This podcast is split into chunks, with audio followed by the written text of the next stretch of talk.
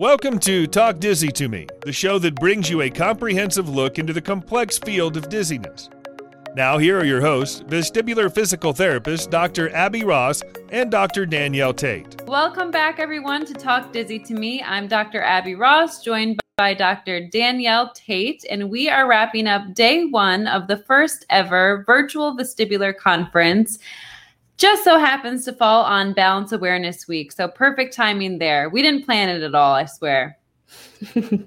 Today's topic, led or hosted by Danny here with me, was presented by Dr. Kim Bell. It was on navigating the United States healthcare system. And later in the day, we also had a presentation for the UK healthcare system, which was really awesome hearing the different perspectives, some overlap, but also some different points that came about in the discussion. So, Danny, I'm going to pass it off to you. What stood out to you during today's presentation?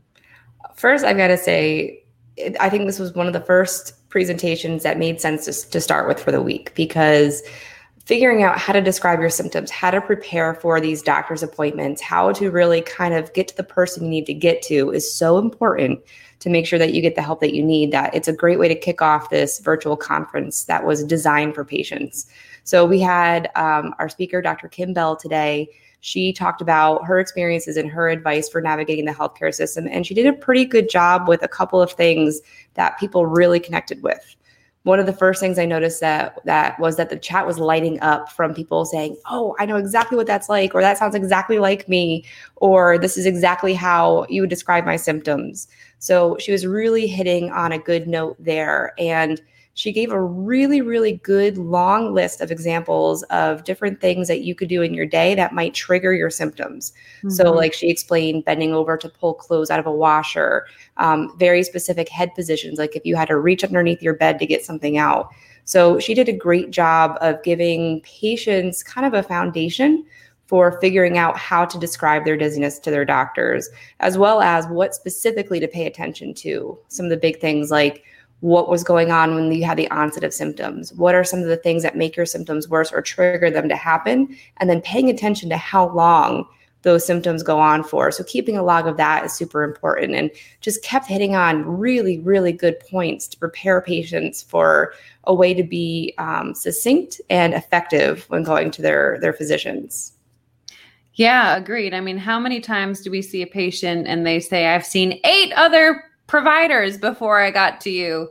I mean, it's it's every single day someone has had a long road before getting to a vestibular provider that actually understands and can help and guide treatment. So for me, I think along those lines with the history, how important the history is when you're looking for a healthcare provider, you want to ask questions before seeing that provider. You want to call their office, ask questions you know what what conditions do they treat? Do they only do the epley maneuver? Well my symptoms aren't really bppv in nature. That's not room spinning. It's not positional. Do they treat other vestibular disorders? And then also again along the same lines your history is so important. The interview that you have with your provider really does guide your treatment. So if you can come prepared thinking about okay what does specifically trigger me what makes me feel better? How long do my symptoms last? When did they begin? Are they getting better, worse, or staying the same? What other symptoms am I feeling? Am I nauseated? Is my hearing changing? Whatever it may be, the more detail, I think, the better when it comes to discussing your problem with your clinician. Oh, absolutely. Just being able to even put words to it really makes a big difference and is super important. I actually evaled somebody this morning who could not for the life of them figure out how to put a word to what they were feeling like. So we mm. basically sat there and went through an almost like an encyclopedia and um, just kind of sat there and tried to figure out what exactly he was feeling first so we could better understand. I mean, that's that's huge. Um, it was it was very interesting to hear her talk about the different type of specialties. So you and I mm-hmm. are familiar of the different providers, but a lot of people think, oh, my ear, nose, and throat doctor, they're going to know what to do. And really, a lot of people don't realize that ear, nose, and throat means they specialize in ear, nose, and throat. So you might have an ENT that specializes more in throat surgeries or ear surgeries, you know, or nose surgeries. Um, might not specifically be somebody who focuses on balance and vestibular. Right. So she, you, you know, she talked about an otolaryngologist, a neurotologist, um, different subspecialties that are more designed to be specialized in vertigo and imbalance. And those are the type of providers you want to look for if you want to get to the bottom of something. So being more specific about what specialties to look into was was another topic they hit on that. A lot of people were like, yeah, that makes sense because it took me seven tries to get to that one person. I right. had no idea they existed. Right, right. And you know, some of those more specialty providers, obviously, they're more rare. So finding a provider can be difficult. But I think that is a silver lining of the COVID age is that many of these providers are now providing care virtually. So even if this provider is four hours away, hopefully at least an initial consult, more of a screen, getting a good history, seeing if they can help you before you make the trek, or maybe they can just help you virtually. I know Danny and I, we see patients virtually all the time and we are successful at it. And actually, the feedback from patients is good with telehealth as well.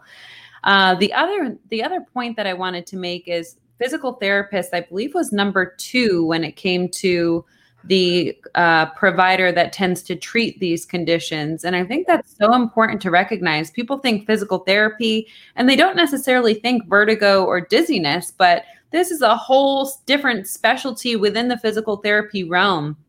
And oftentimes, the physical therapist has more time than a physician, usually, and um, can really spend the time necessary to discuss with the patient and educate the patient, put the patient at ease with figuring out exactly what's going on and what steps to take to get better. So I was really pleased to see we did make the list and we were at the top yes. of the list. So that was good. yeah, I mean, that was a, that was a fantastic slide, and that was taken from a survey of 500 different patients. So obviously, the population can be a little skewed, but I would agree wholeheartedly with what they were reporting on. And of that slide that she was showing, there was 11 different providers, and that did not include a primary care physician. These were all of your specialists.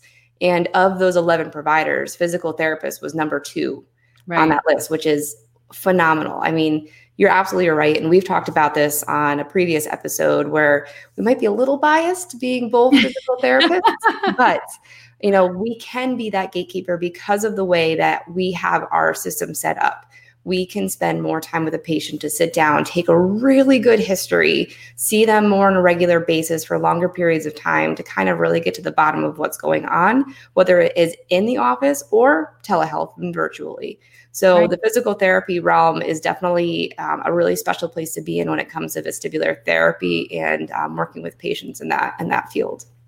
And you know something else that's pretty encouraging, I think, and this is taken from some of the chat that was happening during the presentation, but physical therapists, for the most part, do have direct access. So even mm-hmm. if you meet with a physical therapist first, if the physical therapist feels that you probably should see a neurologist or or some a different specialty or maybe you do need some imaging to rule out something more sinister as the cause of your vertigo uh, a physical therapist is actually a really good place to start because we do have the tools and the clinical decision making to refer as needed or to treat if we think it's appropriate and make good recommendations i mean when we work in our clinics or our physicians, we're not just treating only vestibular and dizzy, right? I mean, I'm seeing patients for knee replacements. I see you, I still treat head to toe. I'm still a regular physical therapist.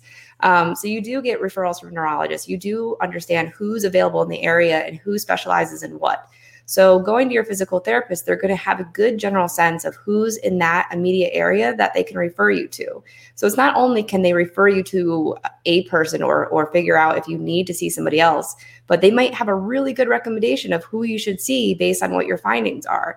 You know, if I have somebody who I suspect that has vestibular migraine, I know which neurologist in the area is more likely to give them, um, you know, better treatment options because they better understand the diagnosis. Right. So physical therapy can be your gatekeeper. It's a really great place to start kind of get an idea of what's going on. And if it's not appropriate for you to be there, the therapist will tell you and point you in the right direction. You really you can't go wrong. No. One little caveat though, physical therapy or not all physical therapists know about vestibular dysfunction. So Correct. you still want to do your due diligence, call the clinic, speak with the therapist if they let you, and have a little bit of an interview for the clinician you're going to see to make sure that they are right for you.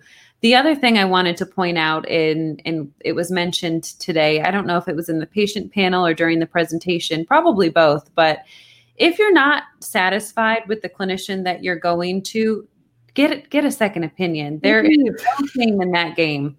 Do it. You will find a clinician that is skilled and knowledgeable in vestibular dysfunction. It might take a little bit, but also the Vestibular Disorders Association directory online can be a really helpful place to start. At least find a clinician who knows about VeDA for one mm-hmm. and has logged their information on the directory. And that's where we should we should definitely take some time to plug VeDA because VeDA is the number one source for patient resources. It is the largest vestibular community that you're going to find out there. And they do a really good job of pulling together resources and people to create as much content as they can to get people the help that they need. So, our uh, vestibular conference that we're, we're mentioning right now is being put on by VeDA. It's the first one they've ever done. Um, and they're doing this with the patient in mind. They're putting all the patients in the center of this community and trying to rally behind them to give them as much as they possibly can. So you should check them out. You should check out their provider directory. These are people who are members of VeDA that do take that extra time to specialize and have this extra training. If you're looking for somebody in your area, use the directory. You can search either by city name, zip, or even look for somebody specifically. It'll pop out and populate a whole list of names of people close by, and you can use that to call an interview and find out what might be the right place for you to go to. So you should definitely check out VeDA. They're at vestibular.org. Check out the resources that they have. They even have really good support groups. Mm-hmm. So um, I saw a lot of comments in the chat today, which made me really happy to realize, you know, even if they weren't pulling out a ton of information, people weren't feeling alone anymore. I don't right. know if you saw that. People kept saying, "Oh my gosh, there's other people that experience this," and I there's so many people in the chat. I don't feel alone. And that in itself, I think, was just a huge ac- accomplishment. So it was really neat to see people pull together. We had like 300 people watching I live. Know, I know. I mean, you know, it's such an invisible illness, which was also a topic that was uh, discussed today. How this invisible illness, it's not a broken arm and a cast or a runny nose, it's something you can't see. So I think that more people than we even imagine are actually affected by vestibular disorders. And to see people, you know, I guess feed off of each other and realize that they're not alone and feel that support is so, so, so rewarding. And we should mention here too that one of our patient panelists, David, he runs a great support group there are both stories that are relatable, you know, symptom wise or struggle wise. And I think equally there are success stories stories in his group. There are stories of hope, stories of encouragement that, you know, it's not the end of the road. You will get there. Um, so I think his support group is really great. And then the other patient panelist, Kayla, she has a great blog. She has vestibular migraines and I believe she mentioned it started as vestibular neuritis, um, so kind of a combination. But in her blog, I think you'll find great resources and also just someone to relate to again, someone that understands what you're going through. This kind of leads me into another takeaway from today. It's, you know, how do you describe or what resources do you provide to your caregiver? caregivers, family, support system, friends, coworkers, because it is an invisible illness. You're going to have to really educate your your circle so that they understand what you're going through because you might look fine but you don't always feel fine absolutely and the one thing that i thought was interesting was between david and kayla i mean you've got an older gentleman and a young mom and both of them had very different diagnoses, but very similar symptoms and experiences. Mm-hmm. So to have something so different still be so similar in nature is pretty crazy. Um, and that's where those support groups, I think, really do come and help. You don't feel alone. Other people get it because I don't think people truly understand what it's like living with a vestibular dysfunction until they've experienced it themselves. No, um, no. and it's just it's horrible, and it's it's it's not something that's easy to go through, and it's also not easy to watch a loved one go through. So I think these uh, these patient panels this week are going to be very interesting and enlightening to listen to, um, especially because they relate to the topic that we're covering that morning. So I'm really, really excited to hear what some of these other uh, patient panels have to say and what they have to bring to the table because I feel like I took a lot away from listening um, to David and Kayla today. It was pretty cool. Yes, and in the UK version as well, a little bit later on, they had some great patient panel discussion. And one thing that I took away from that, I believe her name was Abby, actually, which is my name as well. but um, I think that was her name. She had mentioned that, you know, she was always the go, go, go type. And a silver lining or a positive note of her vestibular disorder was that she realized it's okay to slow down. She realized it's okay to, you know, sit with friends and have a cup of tea and relax and you still enjoy those moments too and you're catering a little bit or um, uh, combating a little bit your your vestibular disorder while still socializing. So i thought that was really cool that she found different things that she really enjoys and is still enjoying life while living with a vestibular disorder. Um, go ahead. Oh i was going to say absolutely. I mean it's it's definitely worth listening to. And I think that if you can get a hold of both presentations, you definitely should. Um, and this is a good reminder for any of you who might have missed our, our panels and our presentations today. They are going to be live for the first 24 hours um, after they were presented, and they're going to be free. So you could access them at vestibular.org. Click at the top of the page at Balance Awareness Week, and you'll find the link for the virtual vestibular conference. Um, and you can kind of look those up there. Uh, tomorrow, Abby will be hosting. It's her job now to run the the webinar, which good luck. You'll just have heart palpitations the entire time. you did such a great job. You and Laura naturals. Oh my gosh, this this whole live aspect of it is terrifying. Especially when you forget to unmute your microphone. Lesson learned. Well, um, on Thursday and Friday, I bet that doesn't happen again. It'll be smooth. It'll be smooth as butter. Um, tomorrow, we will be hearing from uh, two clinicians, Dr. Eva and Dr. Johanna, who will be covering the cognitive and emotional impacts of vestibular disorders. Um, you should definitely tune in for that one. It's going to be good. Um, check out the rest of the panels and the um, presentations for the rest of the week. Uh, you have to pre-register or register for each of those separately. So just registering for one won't register you for all. So make sure you check those out. Um, anything else, Abby? We'll definitely link everything in this episode. And I think the the main thing that I always tell people is education is key. So to have these free resources available to you this week, I mean, seriously, take advantage you're going to you're going to walk away with at least one takeaway something that's going to impact your ability to recover and live with a vestibular disorder whether it's how you interact with your friends family how you get through your day your job your mom duties whatever it may be. There's a lot of great information coming your way this week and I think today we started off on the right foot. Thank you all for tuning in. Hopefully, we'll see you tomorrow at Vestibular Virtual Conference or Virtual Vestibular Conference. And then again later that evening for a wrap up of day two on Talk Dizzy to Me. Good night.